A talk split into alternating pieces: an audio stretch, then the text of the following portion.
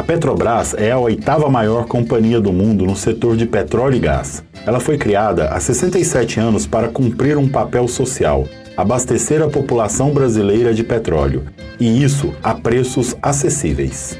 Mas será que isso vem acontecendo? Embora não tenha sido criada para gerar lucro, a Petrobras coloca todo ano bilhões no cofre público. E esse dinheiro é usado para educação, saúde, segurança, realização de obras e tudo mais que interfere na minha vida e na sua vida também. Isso sem falar que a Petrobras é uma das maiores desenvolvedoras de tecnologia e de emprego. Mas se a Petrobras é estratégica para o Brasil e para os brasileiros, por que o governo Bolsonaro insiste tanto na sua venda? Será que esse é o caminho certo para o nosso país? Eu sou Rodrigo Rodrigues, professor de História da Secretaria de Educação e presidente da CUT-DF, e vou conversar um pouco com você sobre isso hoje aqui no CUT no Ar.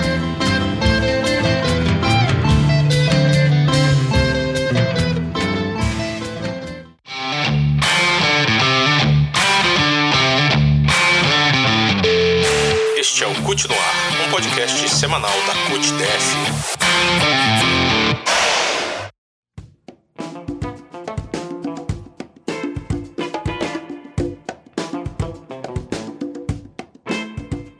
Olá, ouvintes. Estamos de volta com o nosso podcast semanal que traz uma visão crítica de temas e fatos da última semana que interessam a classe trabalhadora.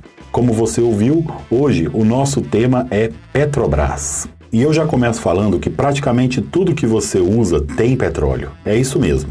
O petróleo não é usado só para fabricar combustível ou gás de cozinha. Não que isso seja pouca coisa, mas o uso do petróleo vai muito além. Ele dá origem a uma série de produtos. O perfume que você usa tem componente do petróleo. O isopor que você carrega sua cerveja tem componente do petróleo. A corda do seu instrumento musical também tem componente do petróleo. Detergente, remédio, poliéster, borracha, tinta e uma infinidade de produtos têm componente do petróleo. Deu para entender a importância desse mineral na nossa vida? É por isso que os países que têm grande reserva de petróleo, como o Brasil, são cobiçados pelo mundo inteiro. Aqui, além das reservas de petróleo, temos a Petrobras. A empresa estatal atua na exploração, no refino, na distribuição e até na produção de derivados do petróleo. Com 67 anos de existência, a Petrobras deixou de ser totalmente do Estado em 97, com Fernando Henrique Cardoso. Mesmo assim, o governo continuou sendo seu maior acionista. Nos governos Lula e Dilma, a empresa voltou a ser valorizada e, novamente, o olho de outros países cresceu em cima da nossa Petrobras. Depois da investida de Fernando Henrique, a porteira para que o mercado internacional começasse a abocanhar a Petrobras foi aberta com o golpe de 2016, e isso vem se alargando com o governo Bolsonaro. Sabe o que isso gerou? Um dos resultados foi a vinculação do preço do petróleo brasileiro ao preço internacional. Isso quer dizer que se antes a gente comprava gás de cozinha com preço cotado no real, agora a gente compra tendo como parâmetro o dólar. E sabe por que eles fizeram isso? Para que os acionistas privados da Petrobras tenham ainda mais lucro.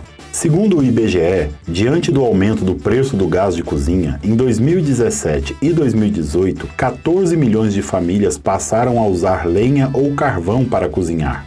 Todos os passos que o governo federal vem dando vão no sentido de vender a Petrobras para agradar o mercado internacional. Ou seja, o compromisso de Bolsonaro, Guedes e companhia não é com o povo. Está claro que o Deus acima de tudo, usado durante a campanha do ex-capitão do Exército, é o Deus mercado. Para facilitar a venda da Petrobras, a estatal vem sendo fatiada para que suas subsidiárias possam ser vendidas. Além disso, sem motivos comprovadamente lógicos, fábricas estratégicas da Petrobras vêm sendo fechadas. É o que estão tentando fazer na fábrica de fertilizantes nitrogenados, a Fafem, no Paraná.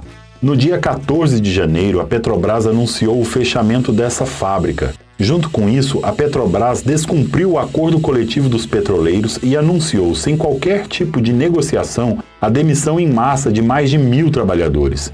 Isso gerou uma greve geral da categoria, considerada a maior nos últimos 25 anos. O movimento paredista começou no dia 1 de fevereiro e sofreu uma série de ataques do judiciário, além do silêncio total da mídia tradicional.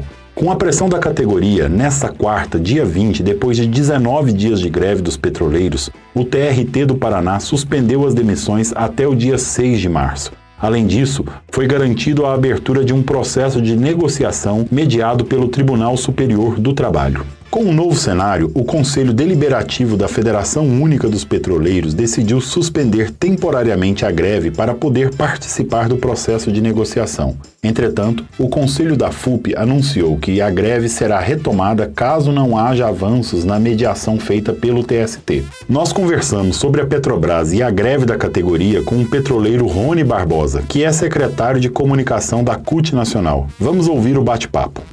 Obrigado, Rony, por estar participando aqui do CUT no Ar. Importante esse tema sobre a Petrobras e a greve dos petroleiros. E eu já queria perguntar para você o que, que representa todo esse ataque que nós estamos vendo a greve sofrer? O judiciário, a ilegalidade, multa. O que, que isso representa? Obrigado, Rodrigo Rodrigues, obrigado a CUT-DF. E o que está em disputa nesse momento é justamente algo muito maior, eu diria, do que só as questões do acordo coletivo que a gente está discutindo com a Petrobras, né? Porque no fundo dessa discussão de cumprimento de acordo coletivo está o fatiamento da Petrobras, a sua venda em fatias, o desmonte da Petrobras. Né? Então, é o papel da Petrobras está por trás dessa greve né, e o papel de uma empresa estatal de abastecer o Brasil.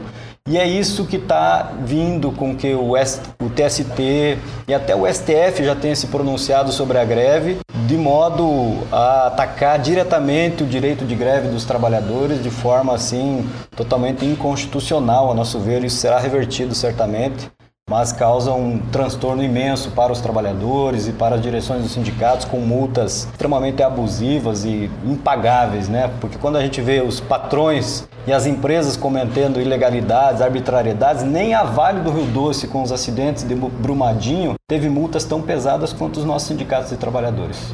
E nós temos visto também o papel que a mídia vem cumprindo. Você que é secretário de comunicação da CUT Nacional, pode dizer para a gente também. O papel que a mídia vem cumprindo durante essa greve, que silenciou enquanto havia mobilização crescente e só se pronunciou quando houve o ataque do judiciário. É, o silêncio da mídia numa greve fortíssima como essa é o símbolo de que nós não estamos vivendo uma normalidade no país. Né?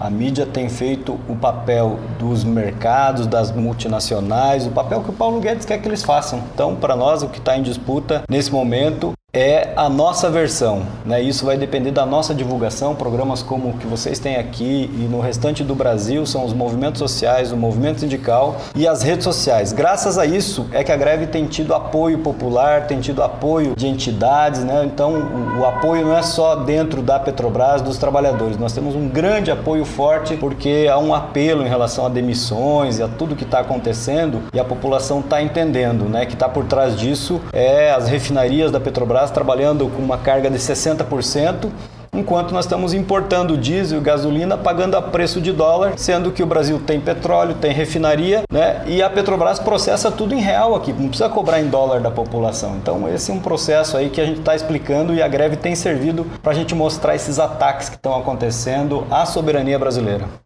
Muito obrigado, Rony, por participar aqui no CUT no Ar. Conte com o apoio da CUT-DF, de todos os nossos sindicatos e continuaremos denunciando os ataques à Petrobras e à nossa soberania. Eu que agradeço, parabéns pelo programa e a gente está à disposição aí para qualquer esclarecimento.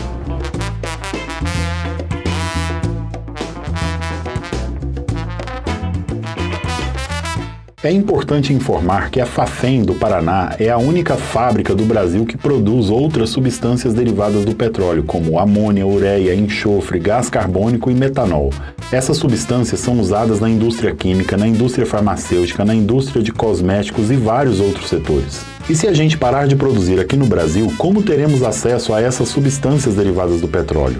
O único caminho para isso é a importação, o que consequentemente vai pesar ainda mais o nosso bolso. A ureia, por exemplo, é usada para fazer ração de gado. Pela lógica, se fica mais caro cuidar do gado, ele será vendido também mais caro. Resultado: carne ainda mais cara.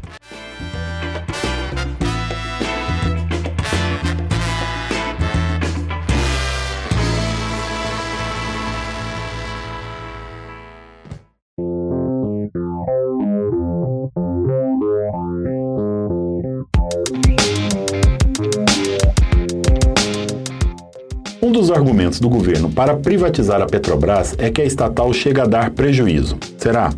A gente conversou com Cloviomar Cararini, especialista do Departamento Intersindical de Estatísticas e Estudos Socioeconômicos, o DIEESE. Cararini mostrou para o CUT no ar o lucro líquido médio anual da Petrobras na era FHC, nos governos do PT e depois do golpe, com Temer e Bolsonaro. Com o FHC, a Petrobras teve lucro líquido médio de 4 bilhões por ano. Nos governos do PT, esse lucro anual médio foi de 17 bilhões.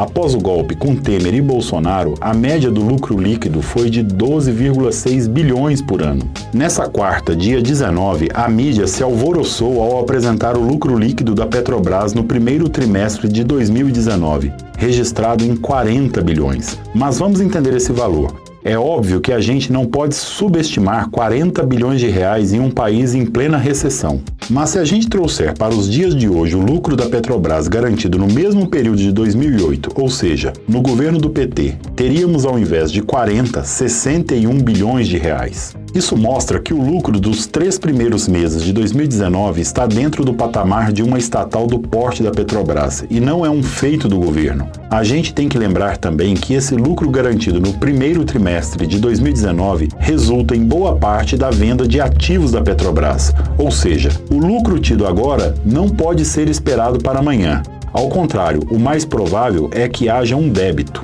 A lógica é: se não temos mais o serviço, teremos que importar e precisaremos pagar para isso. Recentemente, o BNDES vendeu 10% de suas ações da Petrobras. Se o valor de dividendos, ou seja, do lucro da Petrobras dividido para os acionistas, repetir a marca de 10,7 bilhões no ano que vem, o BNDES terá perdido 1 bilhão. Em um país com mais de 13 milhões de desempregados, o governo está abrindo mão de receita. E por falar em desemprego, mais de 280 mil trabalhadores terceirizados ou formais vinculados à Petrobras foram demitidos de 2013 até hoje. Isso foi uma das consequências da queda de investimento na estatal. É no mínimo assustador o que estão fazendo com a Petrobras, com o Brasil e com o povo brasileiro.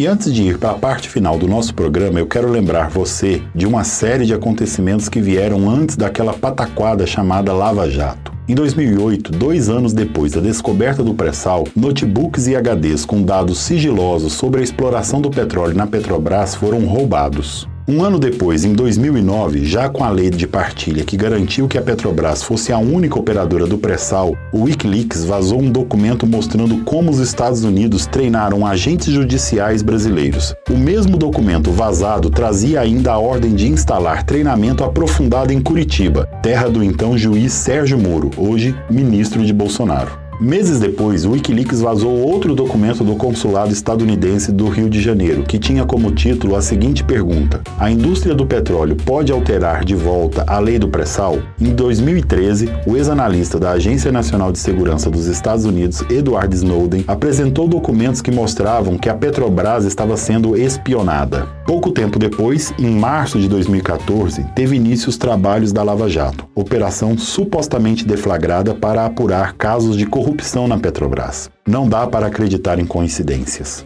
E nem estou aqui para falar que casos de corrupção devem ser abafados. A questão é: se você é vendedor de leite e a sua única vaca leiteira pegou carrapato, você mata a vaca ou dá remédio para exterminar a praga? O caso de corrupção que envolve ex-diretores da Petrobras não justifica a venda da estatal.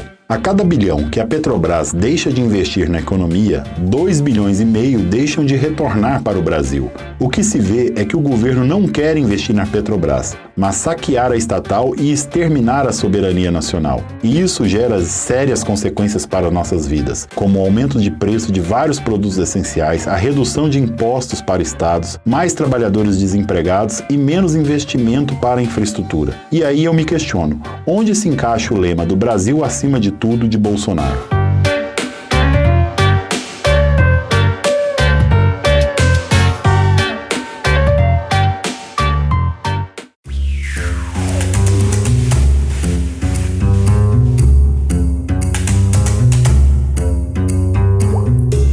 A gente encerra por aqui mais um episódio do Continuar. Toda semana a gente tem um novo programa que pode ser ouvido no Spotify e no nosso canal do YouTube.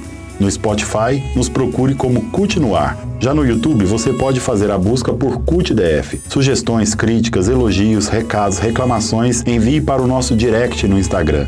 A gente está lá com o perfil CultDF. Ou então mande um e-mail para a gente no endereço continuar@cultbrasilia.org.br e não deixe de entrar também no nosso site www.cultbrasilia.org.br e nas nossas redes sociais. A gente agradece demais a sua escuta e até semana que vem.